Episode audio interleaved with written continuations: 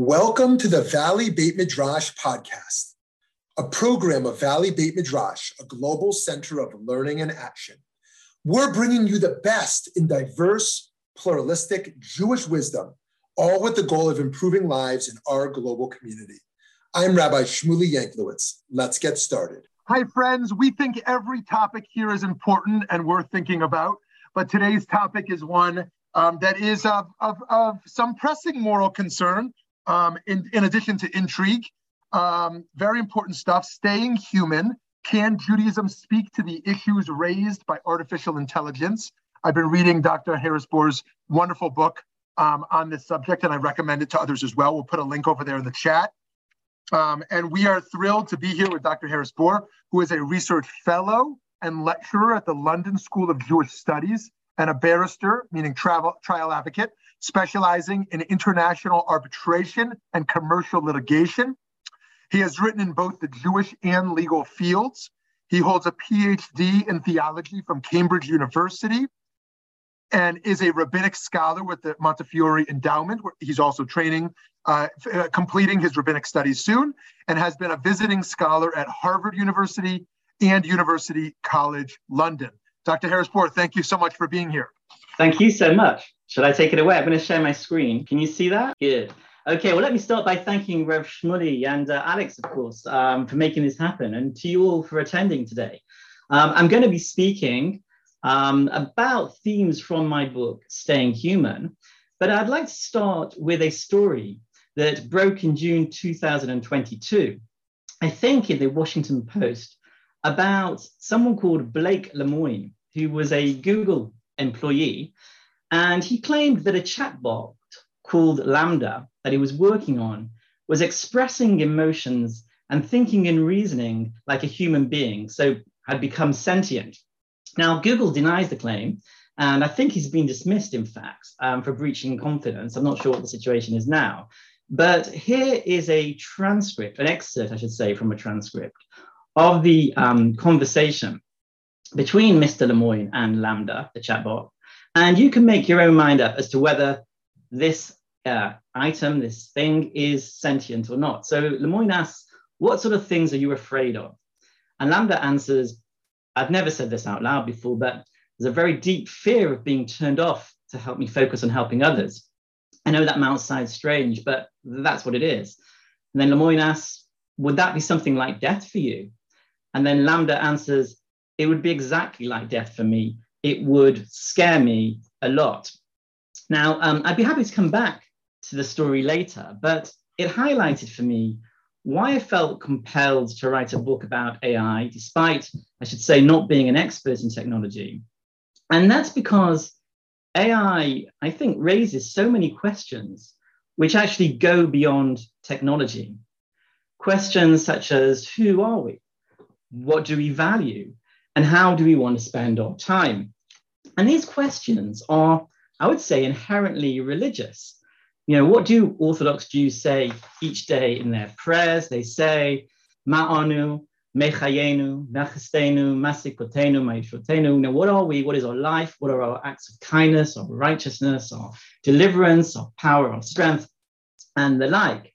Um, so um, I decided to, to write this book um, to really address um, these issues. And I think religion helps us to discover who we are and what we value and, how we want to spend our time. Um, but I should say that technology really is just a jumping off point.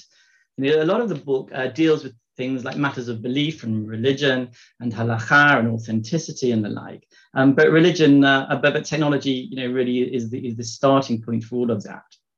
So today I can't look at everything, but what I'd like to do is consider the following. I'd like to look more deeply at the questions raised by AI.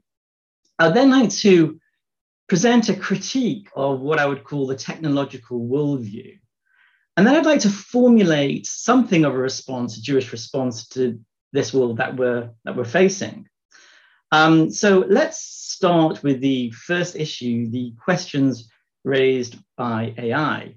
And I'd like to speak to really three different areas um, where we can see these questions being raised. So these are the nature, the nature of AI, And I'll explain that in a second. The influence of that AI has on our lives right now. And then AI's ambitions.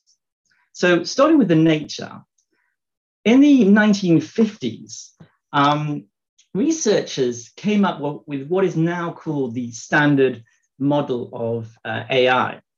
And what they did was compare or set out what human intelligence is compared to what machine intelligence is. And the aim, of course, is to try and get from one to the other. And so they described human intelligence like this they said, human intelligence, humans are intelligent to the extent that our actions can be expected to achieve our objectives. And machines are intelligent to the extent that their actions can be expected to achieve their objectives. Now, when I read this, I think firstly, are we really intelligent only to the extent that our actions can be expected to achieve our objectives? What about emotional intelligence, intuitive intelligence, or the intelligence we gain from messing up and failing to reach our objectives? And if it's all about our, our objectives, you know, what are our objectives? And they sometimes conflict and they're shaped by our values, and our values change during the course of our life. So you can see that these questions are, are really, really deep and complex.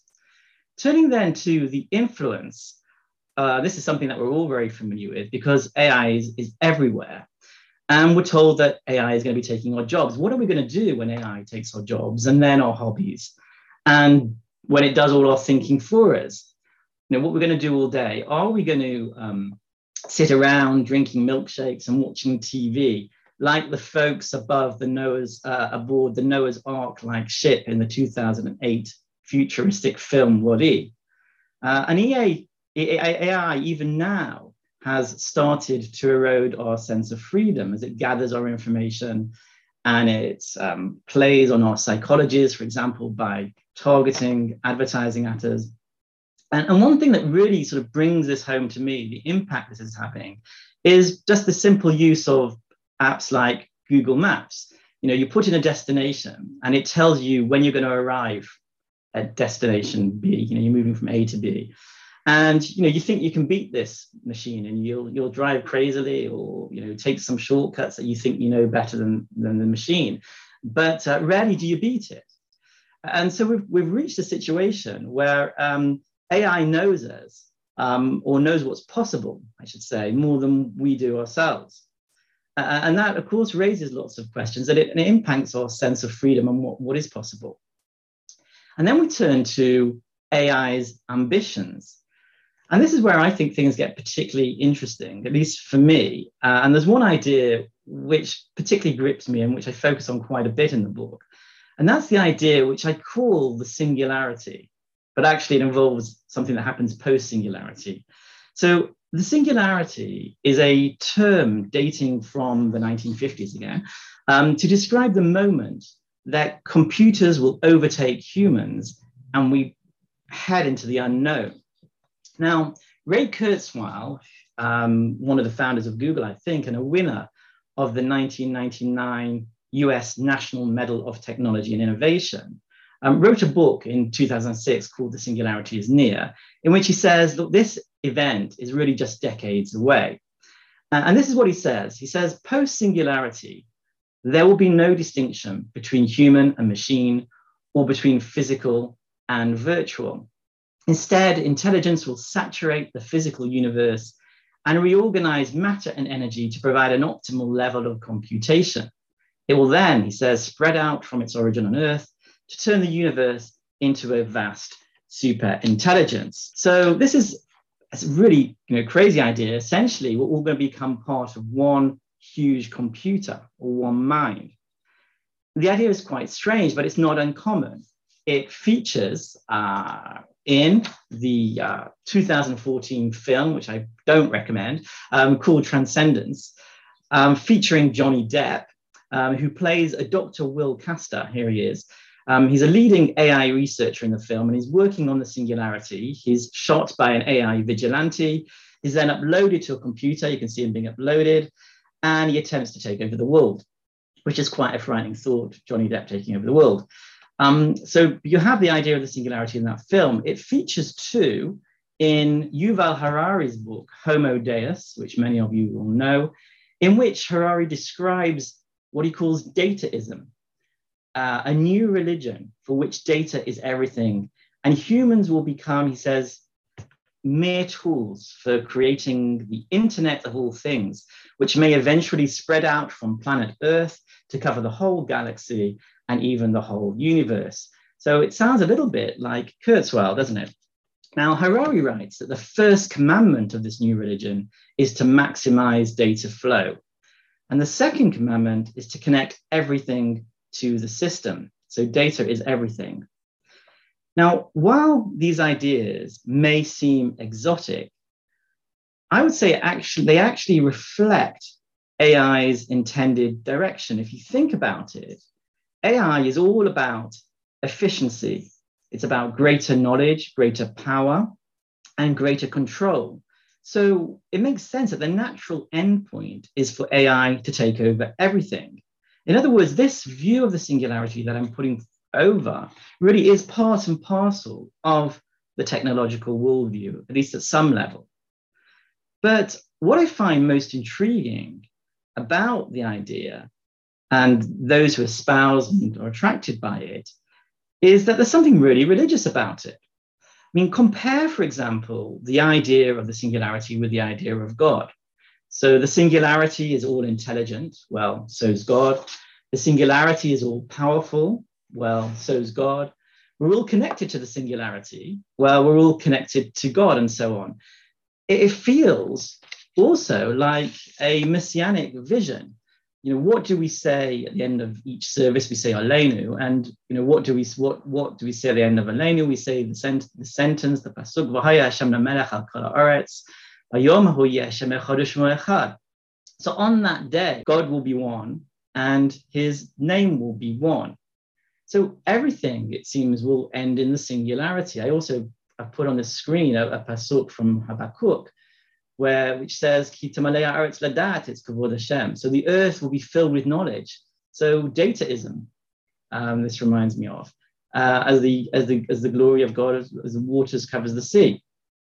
So what's this connection to religion about?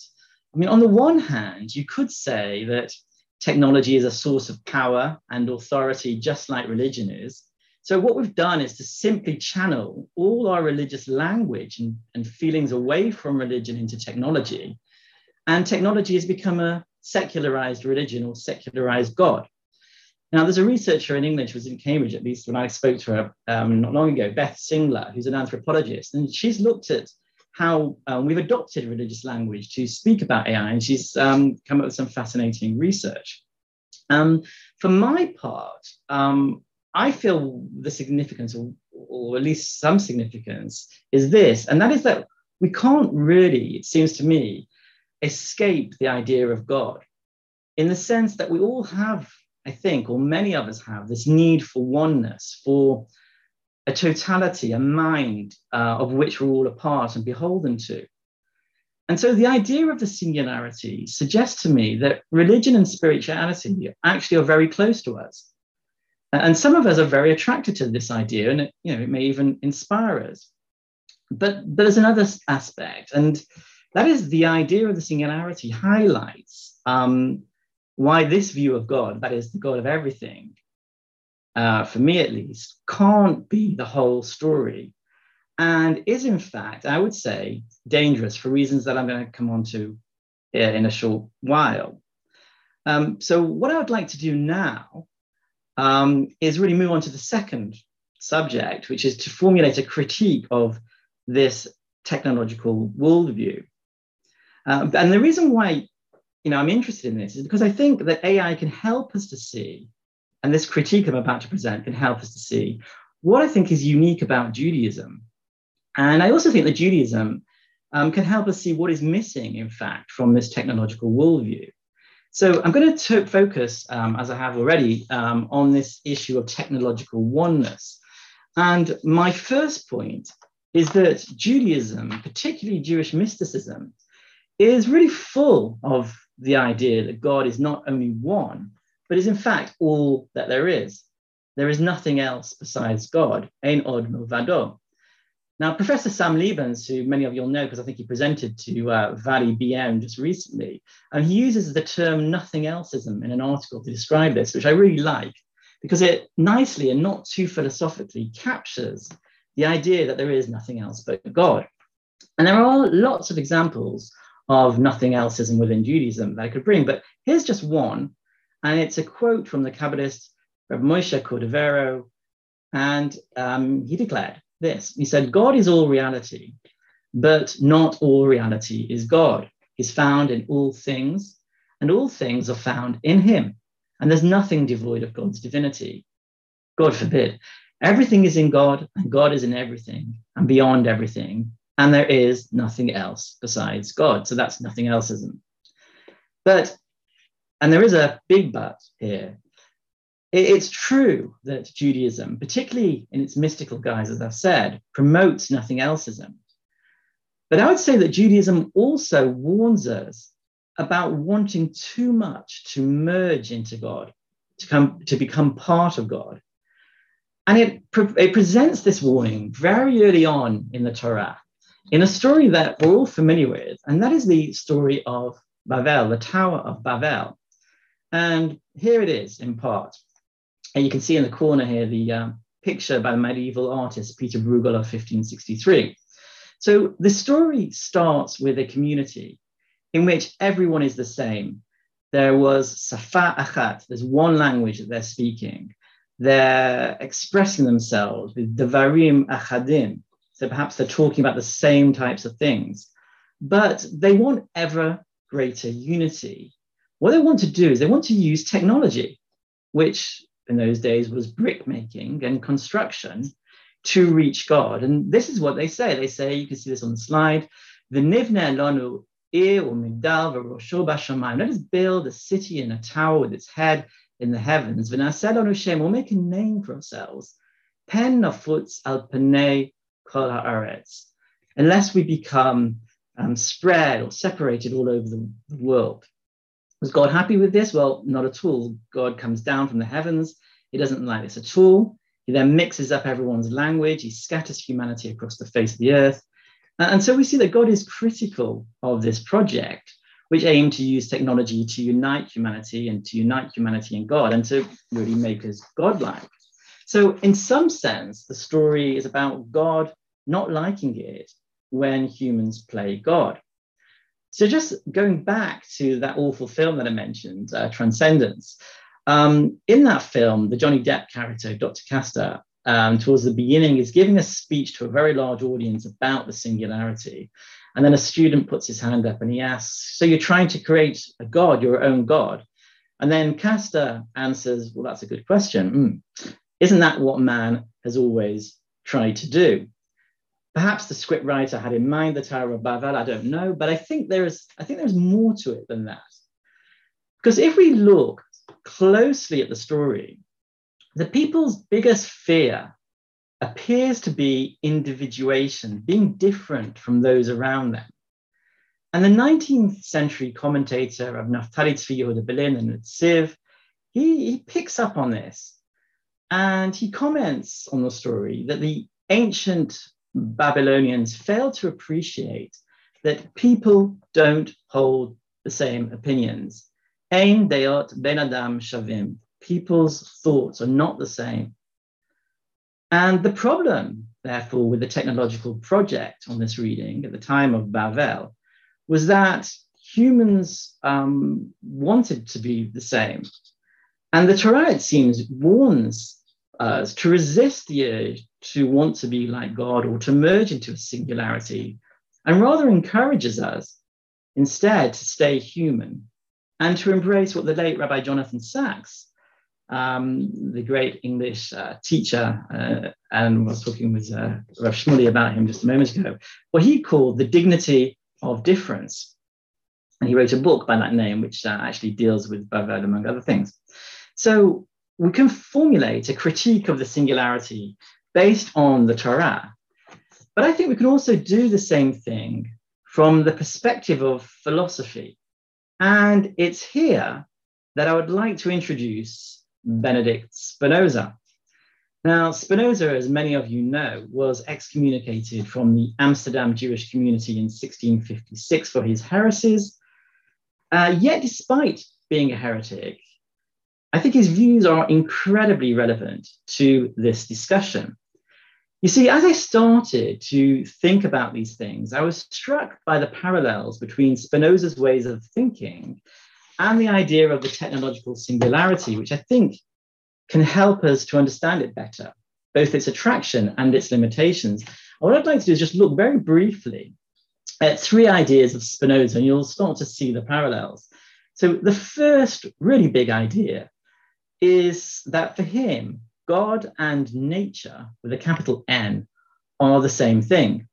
I'm going to spare you the nitty gritty, but in summary, Spinoza attacked the idea which was held by Descartes that the world is divided into different entities, whether physical, so two pens, um, or mental, thoughts, right? And to argue that actually there can only be one substance. That's what he calls it. And Spinoza calls this substance God. And God, says Spinoza, is equivalent to the entirety of being, which he calls nature. And the phrase he uses is Deus sive natura, God or nature, suggesting that God and nature are really the same thing. So he, he would admit or accept that as, as individuals, we have different experiences. But what he says repeatedly is, in fact, we are all within God, nevertheless. So that's the first point God and nature, God or nature. The second point I want to highlight is that for Spinoza, God and nature operate under the laws of cause and effect, and therefore they can be known rationally. So reason was really, really important for him. He was, in fact, a rationalist. So that's the second idea that God, that is everything, can be known through reason. So this is what he writes in his Ethics to perfect the intellect is nothing else than to understand God and the attributes and actions of God, which follow from the necessity of his nature. Hence, the ultimate aim of the man who is led by reason, and reason he says is his highest desire, by which he endeavors to govern all other desires, is that which leads to the adequate knowledge of himself and of all objects, which can be embraced by his intelligence. So that's the second idea that God can be known through reason. And in fact, everything can, of course, because God is everything. So that's the second uh, idea. The last idea I want to highlight of Spinoza's is the idea of free will, or rather the absence of free will. He says we have no free will. Instead, he says we act either through internal causes, which lead us to act rationally. So that's, that's what we have to do, or through external causes, which is what happens mostly, which lead us, leads us to act irrationally. And he writes, and he's very clear about this, that there is, a, there is no absolute or free will in the mind, but the mind is determined to will this or that by a cause which is also determined by another cause, and this again by another, and so on. He's incredibly modern in this, in this regard. So that's Spinoza. How does this all relate to the idea of the singularity? Well, I said there's parallels, and, and I, I think we can see those. Both Spinoza's God and the singularity involve the idea of a totality, so with a singularity, it's a computer mind, or, and with Spinoza, it's a substance in which we're all a part. In other words, we exist in both these ideas in the system. And in both Spinoza and the singularity, the system operates according to the laws of reason and mathematics. And that's a good thing, at least for Spinoza, or what it, it just is what it is, I suppose, more accurately. And in both Spinoza and the singularity, Neither we nor the system has anything like free will. The system just does its thing. Now, these ideas are attractive to a lot of people. As we've seen, many futurists are gripped by the idea of the singularity. And Spinoza's equivalent idea, his idea of God as being everything, has also had many followers. I mean, there's a picture of Einstein here who um, admit, admitted to being very attracted to Spinoza's God. Um, spiritual seekers of all types like the idea of Spinoza's God. And you can see why, because it provides the possibility of a spirituality which is free from religious dogma or myth, which embraces nature and the world of science. And I have to say that you know I'm really attracted to, to it too. I really like it. And especially it attracts people who are put off by, by traditional religion. So I really understand it. And I would say there's no it's no wonder that there is a strong Spinozistic strand within AI thinking But as I said not long ago, I think there are also dangers to this way of thinking. And I'm just going to touch upon a few of them. So, for example, some have attacked Spinoza for being too mathematical and cold hearted. I mentioned it's all about reason, and so it is with this, with this singularity. Um, some have criticized him for putting forward a worldview which doesn't place sufficient emphasis on individual difference, you know, we're all one. What about difference? Or for overemphasizing the totality and undermining ideas like human love and care, um, for championing reason over imagination or myth and poetry and storytelling, or at least de-emphasizing these things, and then again for denying freedom of the will. And these criticisms might be leveled against the idea of the singularity too. And we might also observe that some of humanity's most dangerous ideas start or end up at the nothing else perspective. So think about you know, totalitarianism or communism or other types perhaps of utopian thinking, um, even what the people of Babel were about. In other words, modes of thinking which insist on a single answer or solution to all of our problems. And there's a danger within AI thinking as well. Um, of, take, of, of it taking this course, the, the, the notion that AI is somehow the key and the only key to, to our, our salvation. Um, so I'm, I'm being critical, but I, I would argue that the, the answer isn't to resist the singularity, but instead to find an accommodation with it. And with that, I'm going to turn then to my last topic, um, which is formulating a Jewish response to all the things I've been discussing so far. And so, what I'm going to do is present um, five different ideas, which I think may form a basis or form part of a Jewish response to this technological worldview. So, here's my first, uh, the first idea. Uh, and I'm returning again, I'm afraid, to the oneness uh, point and contrasting it really with the idea of individuality or otherness. Because what I think Judaism brings to the table is a need to strike a balance between the idea of God as everything, so the singularity idea, on the one hand, and the idea of God as other, which I think is reflected in the Torah, on the other hand. And that idea of God is about relationship and about revelation and about story and about personal connection. So I think I think Judaism suggests that actually we, we kind of need oscillates between these two ideas. And I would suggest suggest by doing that that we kind of need to have them both in balance. So I've mentioned that nothing elseism is a common theme within Judaism, particularly mystical uh, aspect. But the dominant approach, certainly, at least within the written Torah and certainly again the Talmud, is to view God as being wholly other, as being what we call transcendent, separate from us. Um, and as I say, I, I, would suggest that the challenge is to really hold both these concepts at, together at the same time. Um, understanding that there is only God and that we're all essentially connected is really important. It's the it's a core of and it's the root um, to achieving enlightenment, not just in Judaism, but in many religions and outlooks. And yet, we can say that seeing God as other is also crucial. And Rav Shmuley spoke at the beginning about the great, the great work that's being done and that, that he's involved in. I mean, this idea that the other has um, kedusha, has holiness, and is part of God is crucial to that, that type of work. And it means treating other human beings as different, as worlds to themselves, and uh, people who make demands upon, upon us. But as I've said, there's also dangers. I've spoken a little bit about the dangers of, of the oneness outlook, but there is also dangers of the otherness outlook. And that is that we, um, by, by stressing the connection that we have to this other, sometimes the tendency then to denigrate the attempts of other people to try and have similar types of connection. In other words, we may see ourselves as being superior somehow. And so, in a sense, we need both this, these aspects. And I would say, and I've argued at least in the book, that this first perspective, the, the God of everything, is really a universal perspective. It's science, it's the word of science, it's the word, word of, world of reason. And the, the, uh, the God of otherness is really the God of Torah and Talmud, and the, both are written on the oral law, of course. And it reflects the particular and the mythic. And again, as I say, I think we need both these aspects. So that's idea number one. Idea number two is the role of ethics and virtue in achieving knowledge, or this unity that we all desire or seem to desire.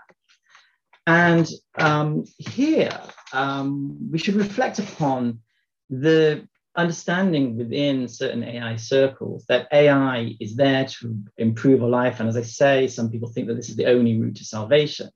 But the idea in that is that actually all we need to do is improve the technology and then we'll achieve perfect happiness and perfect peace and the like. And the singularity idea, of course, is the culmination of that.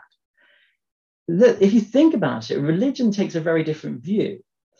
It, it doesn't say that the singularity is really the solution. What it says is that the future depends on the ethical choices that we make today. Perfection isn't about achieving oneness, it's about becoming kinder and more caring.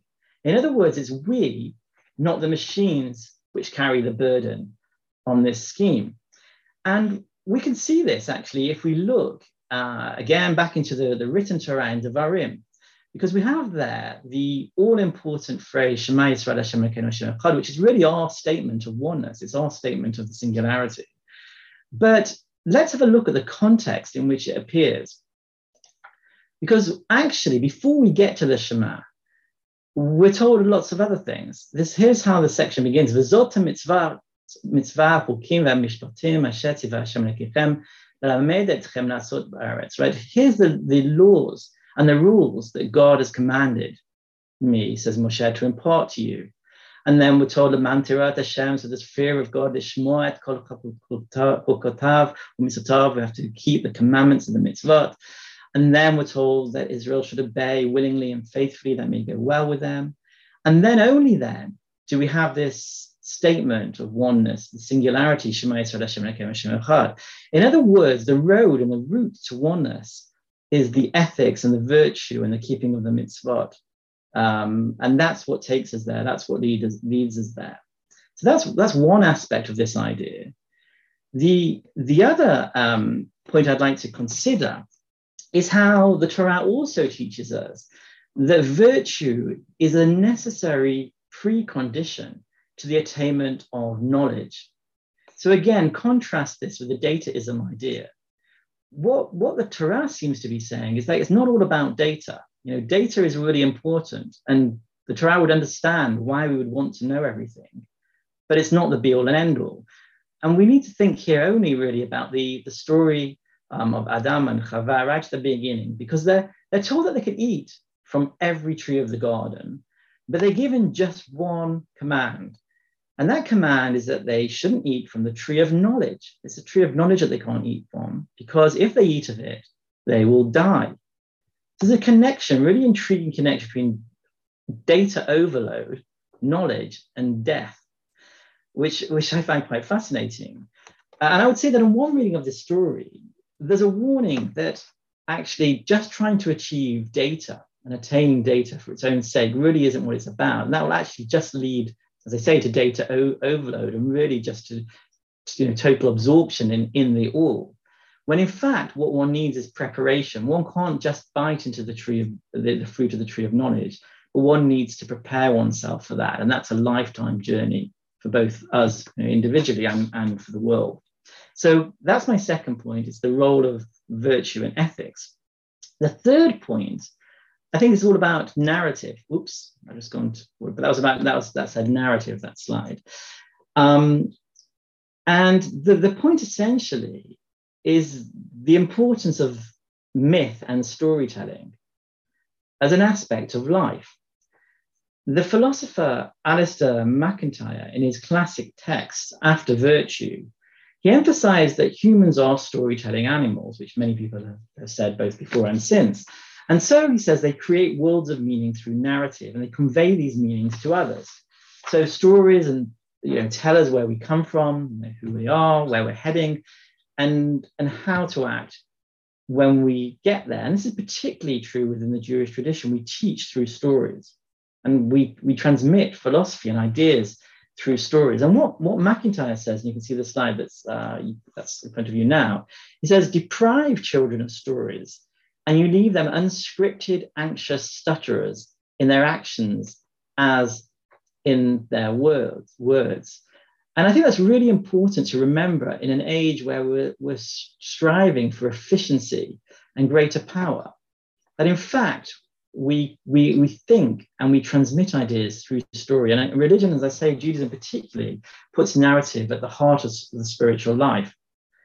And stories are, of course, also important because they not only convey meaning, but they engage the heart as well as the mind. So narrative is the, is the third idea. Moving then to the fourth idea, um, I think uh, halacha has a huge, huge role in terms of the Jewish response to technology. And the reason why I think this is because it provides a most amazing combination and clever combination between scientific uh, thinking and mythic type thinking.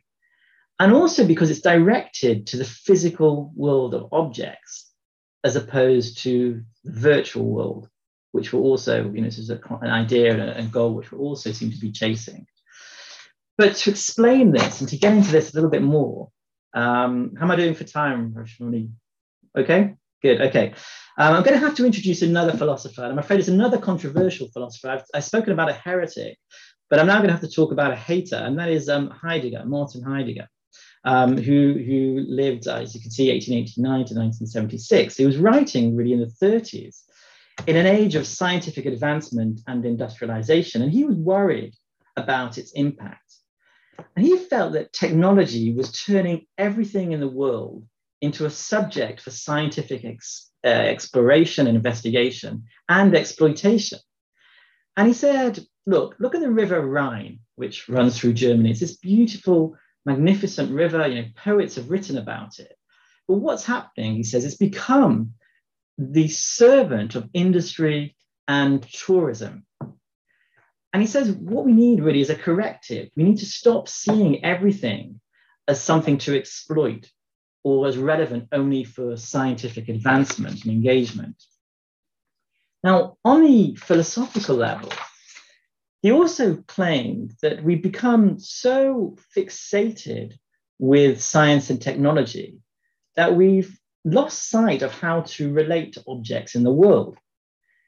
And he says this is to do with the Greeks. He blames it all on the Greeks. He says, We've come to view objects scientifically. So I've got this, I don't know whether you have squash. Do you play squash?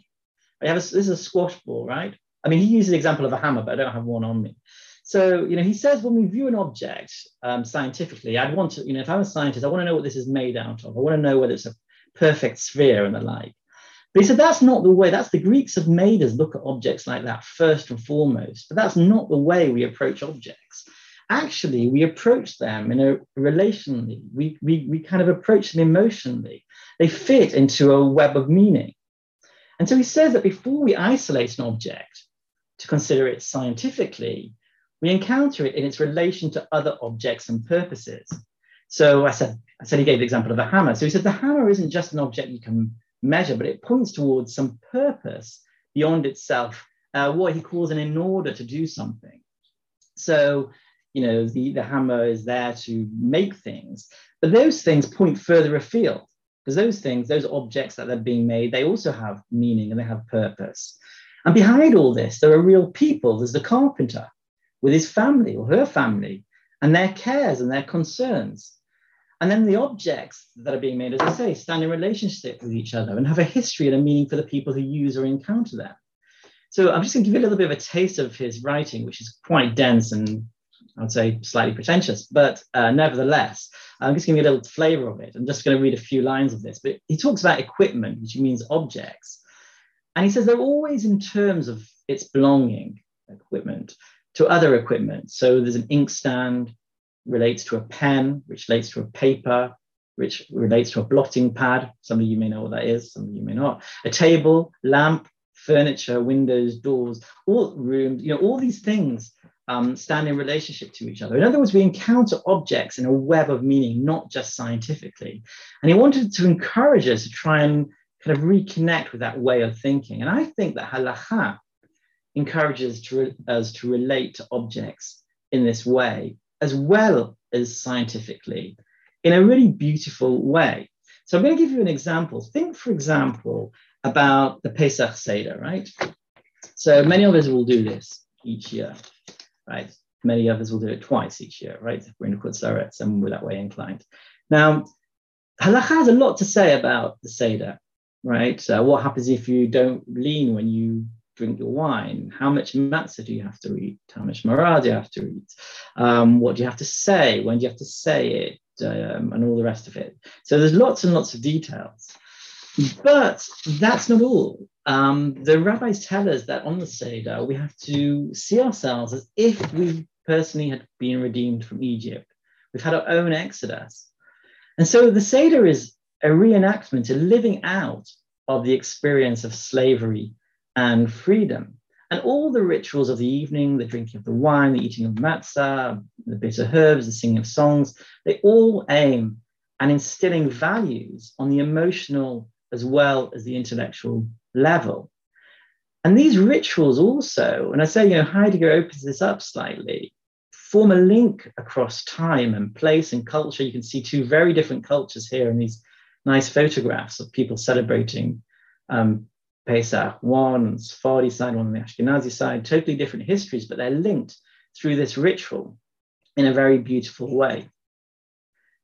And so, based on Heidegger's analysis, we can say that objects aren't just there to provide us with knowledge or to serve us, but it's this living within the world of objects and the desire to reach beyond them, which I think Jewish ritual in particular, you know, gives us uh, gives such power to, um, and which I also think provides such a strong counterweight to the technological worldview which underpins AI.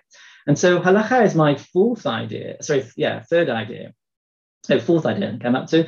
Um, and so my fifth idea is Shabbat, um, which in a sense brings everything together because Shabbat is about ethics and the sense of relinquishing control, including technological control.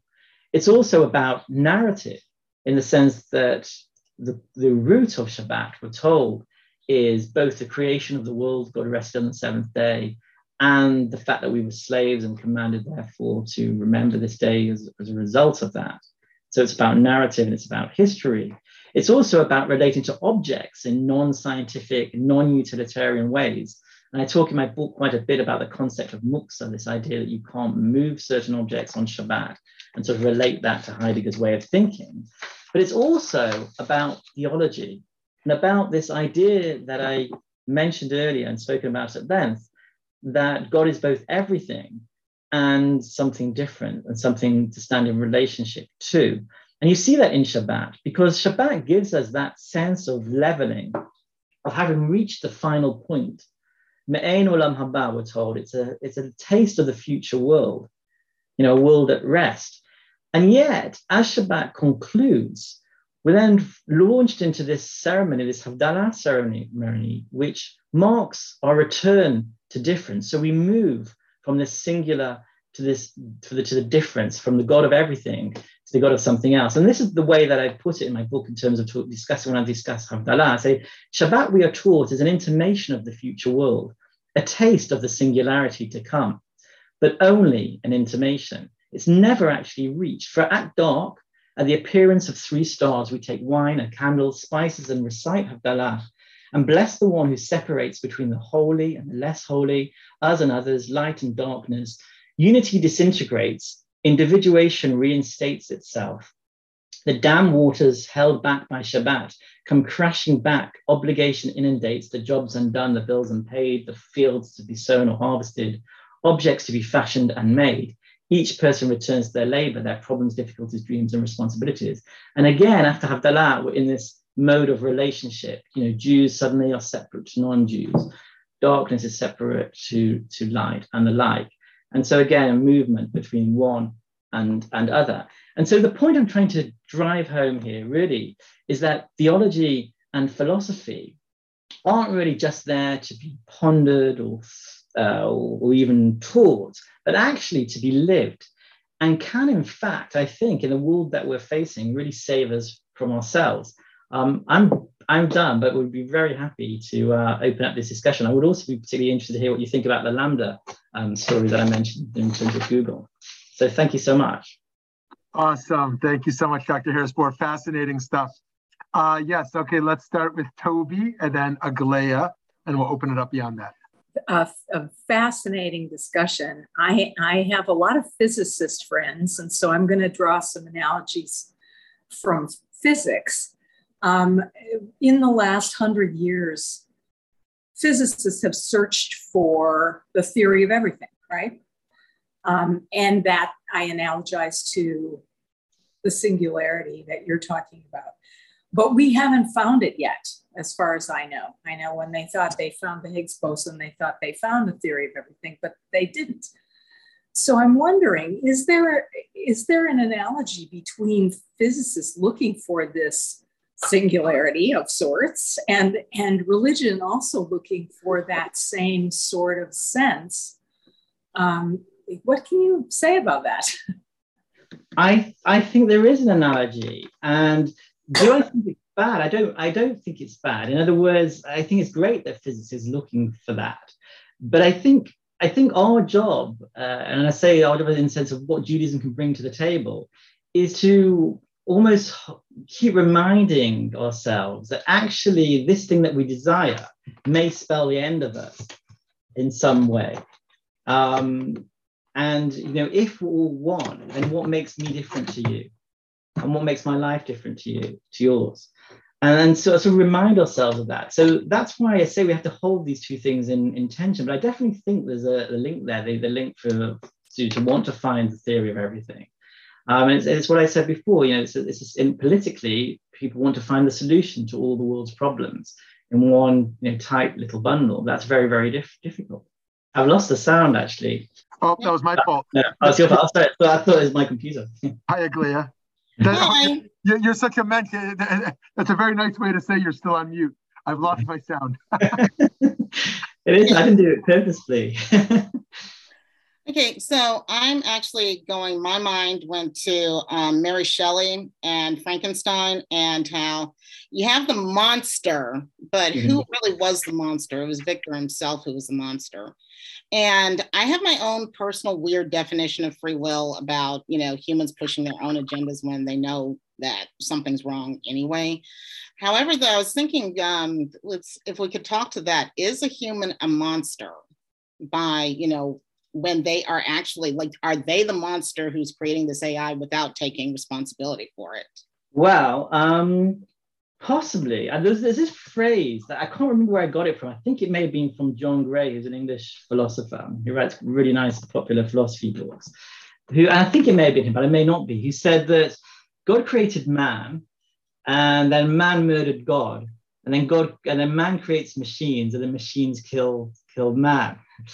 And so, you know, this, this, this whole thing with technology raises all these possibilities of, of like some kind of chain of being or beings, like one creating the other, and then the, the creature then creating the, the master. And they, the Frankenstein story has a little bit of that in it, in the sense of that, you know, the fear of, of the thing we create coming back to bite us. Mm-hmm. So, you know, I think it, I think that's you know, it's a very it's a very you know important story in terms of understanding our psychology mm-hmm. and fears. I like your sparkly lights behind you. Oh, thank you, thank you. Yeah. oh my gosh, I keep forgetting that they're there. Sorry. I keep paying attention. So, who else has been here? What do people think of the LaMDA thing? Do people think that these machines are going to be sentient? In other words, human-like? Anyone have any thoughts about that? Okay, so because I have to, you know, say something. um, sorry if um, they're cutting the grass outside out there. So sorry. I can't hear that. okay. Um, but one, I have had to answer this question when I've been teaching my own classes. Um, one of the things that the students um, were asking me about as well, a computer can go through billions of different options, you know, keep going.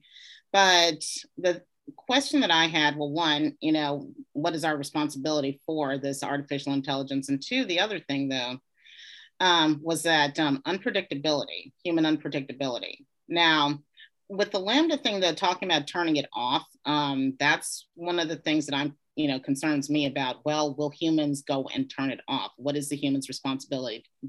Responsibility for not just hitting that power switch on it and everything. I mean, but also the other thing though is how unpredictable is it going to be? Well, that, that is really a technical question. But um, as my book came out, we have in England, we have this thing called the BBC Reith Lectures, where a public intellectual gives a series of lectures every year. And this year, which was, is quite lucky for me because he, cause he educated me quite a lot, there's someone, I think his name is Stuart Russell, who, who's in, in America, um, I think he may be in Berkeley, um, who's an AI specialist and advisor to governments and the like. And he, and he spoke about AI and the, and the, the dangers of AI. Um, and his, you know, one of his big thing is really we need to retain. He sees it as a real problem. You know, he sees this as a real potential problem in lots of different areas. Um, but his, his, his big idea, one of them, and he has many, um, is that we need to retain control. You know, there needs to be an off switch. And, you know, I think this is shared very widely. And, you know, from my observations, and I come at this as a little bit of an outsider, I'm not really far ahead of the curve much further than many of you will be. Um, but what I, my sense is, even in the last few years, there are so many institutions globally, particularly in the States, but also here in England, um, you know, now working on this. And, and they're, they're, one thing that strikes me is how cross-disciplinary they are. Mm-hmm. They're very open to you know everybody from every walk of life joining in this debate because they realize that actually, it, firstly, it's a problem that we're all in together which I think is a really nice thing because you know interfaith often we struggle for areas where you know we'll you know, where we can work together in harmony. But this is one which we really are all in together and, and you know, see things from very similar perspectives if you come from these traditions. Um, so there's a great openness there, but, you know, not just from, you know, religious people, but suits, you know, to all from people from all walks of life. And so, yeah, I think control is a huge thing. And I think people are working on that and there is some hope. I mean, the big fear, of course, is, is, is state action. You know, is China going to come into line? Is Russia going to come into line? Is Korea going to come into line? And and you, know you may end up with this uh, you know battle between good robots and bad robots. I mean you can envisage kind of you know, futuristic um, scenarios like that. I'm just envisioning that tearjerker moment in star trek for anyone who's a nerd in here who watched star trek ever.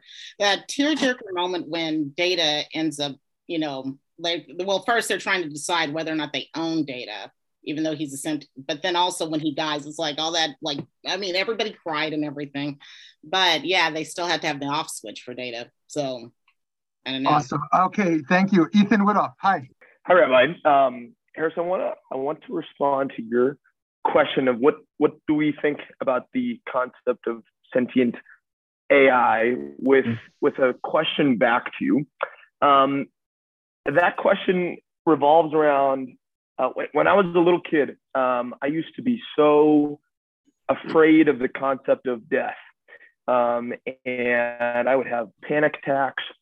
Um, and one of the things that I found most helpful was studying my Jewish faith that really sort of takes the stance of we're not so much worried about the afterlife, and instead we're focused on what we can do here, that it's not necessarily worth our time and effort and total soul to be focused on what comes next. We just need to focus on what is here and what is now. And I, I have to be honest with you that in thinking about this, these concepts of sentient AI and sort of these futuristic conversations, it hurts my brain a little bit to think about sort of this futuristic world.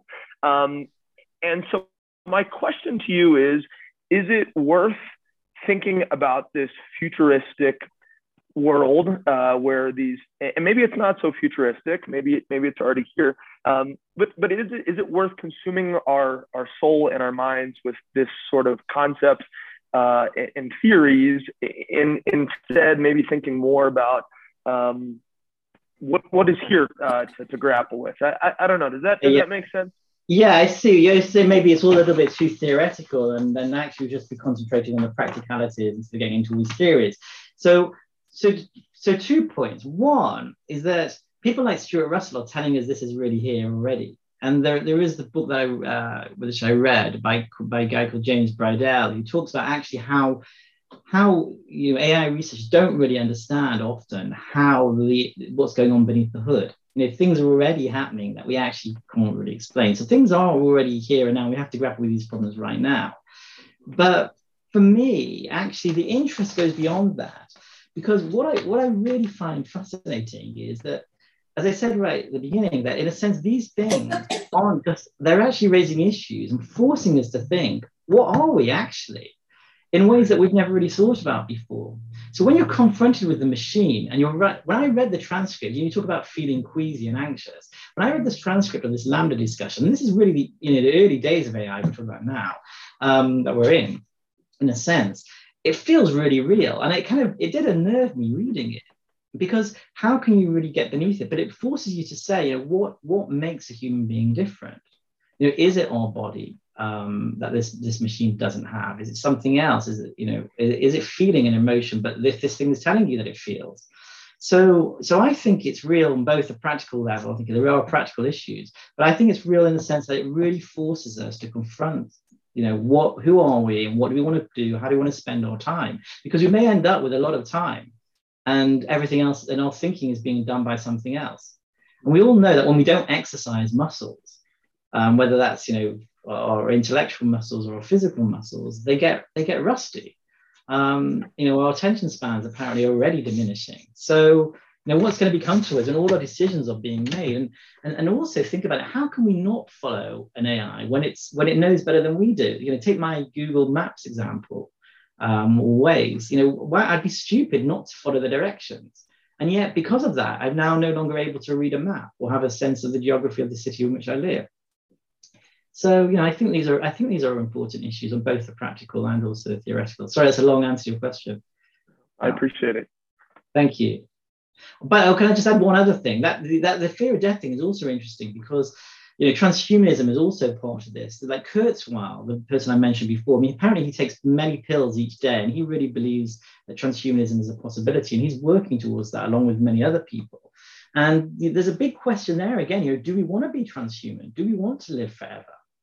And um, there, was, there was some research carried out by the think tank, I think they're called Theos in, in the UK. And what they found in a nutshell is that actually older people um, and more, actually people, more religious people tend to be less interested in transhumanism. And, and those who are younger and more secular tend to want to live forever. And so, you know, death you know, is definitely frightening, but it also is what gives life its meaning. And so again, you know, discussions about that I think are really important for society and it's it's in its technology which is leading us to have these discussions. Amazing, amazing. Thank you so much, Dr. harris Harrispour. Thank you all of us for joining. We hope you'll check out his fascinating book on the subject. Alex put it in the chat over there. Just want to tell you about two upcoming events. Tomorrow, we're learning with Rabbanit Leah Sarna on God's prayer, the central image of Slichot, if you want to prepare for Slichot, if that's on your radar. And next week, with Rabbi Yisachar Katz, Shomea K'oneh, hearing legally counts as speaking, creating a community which is inclusive of the blind, the deaf, and the infirm. Those are just two of many other classes coming up. Thank you all for joining us. Have a great day. Shana Tova. Thanks for joining us for this episode of the Valley Beit Midrash podcast. Remember that you can join our email list at valleybeitmidrash.org to stay up to date on new programs, learning opportunities, and more ways to stay connected. If you enjoyed learning with us today, support our work by making a donation at valleybeitmidrash.org slash donate. Join us next time as we continue to work together to build a better world. Thanks for listening.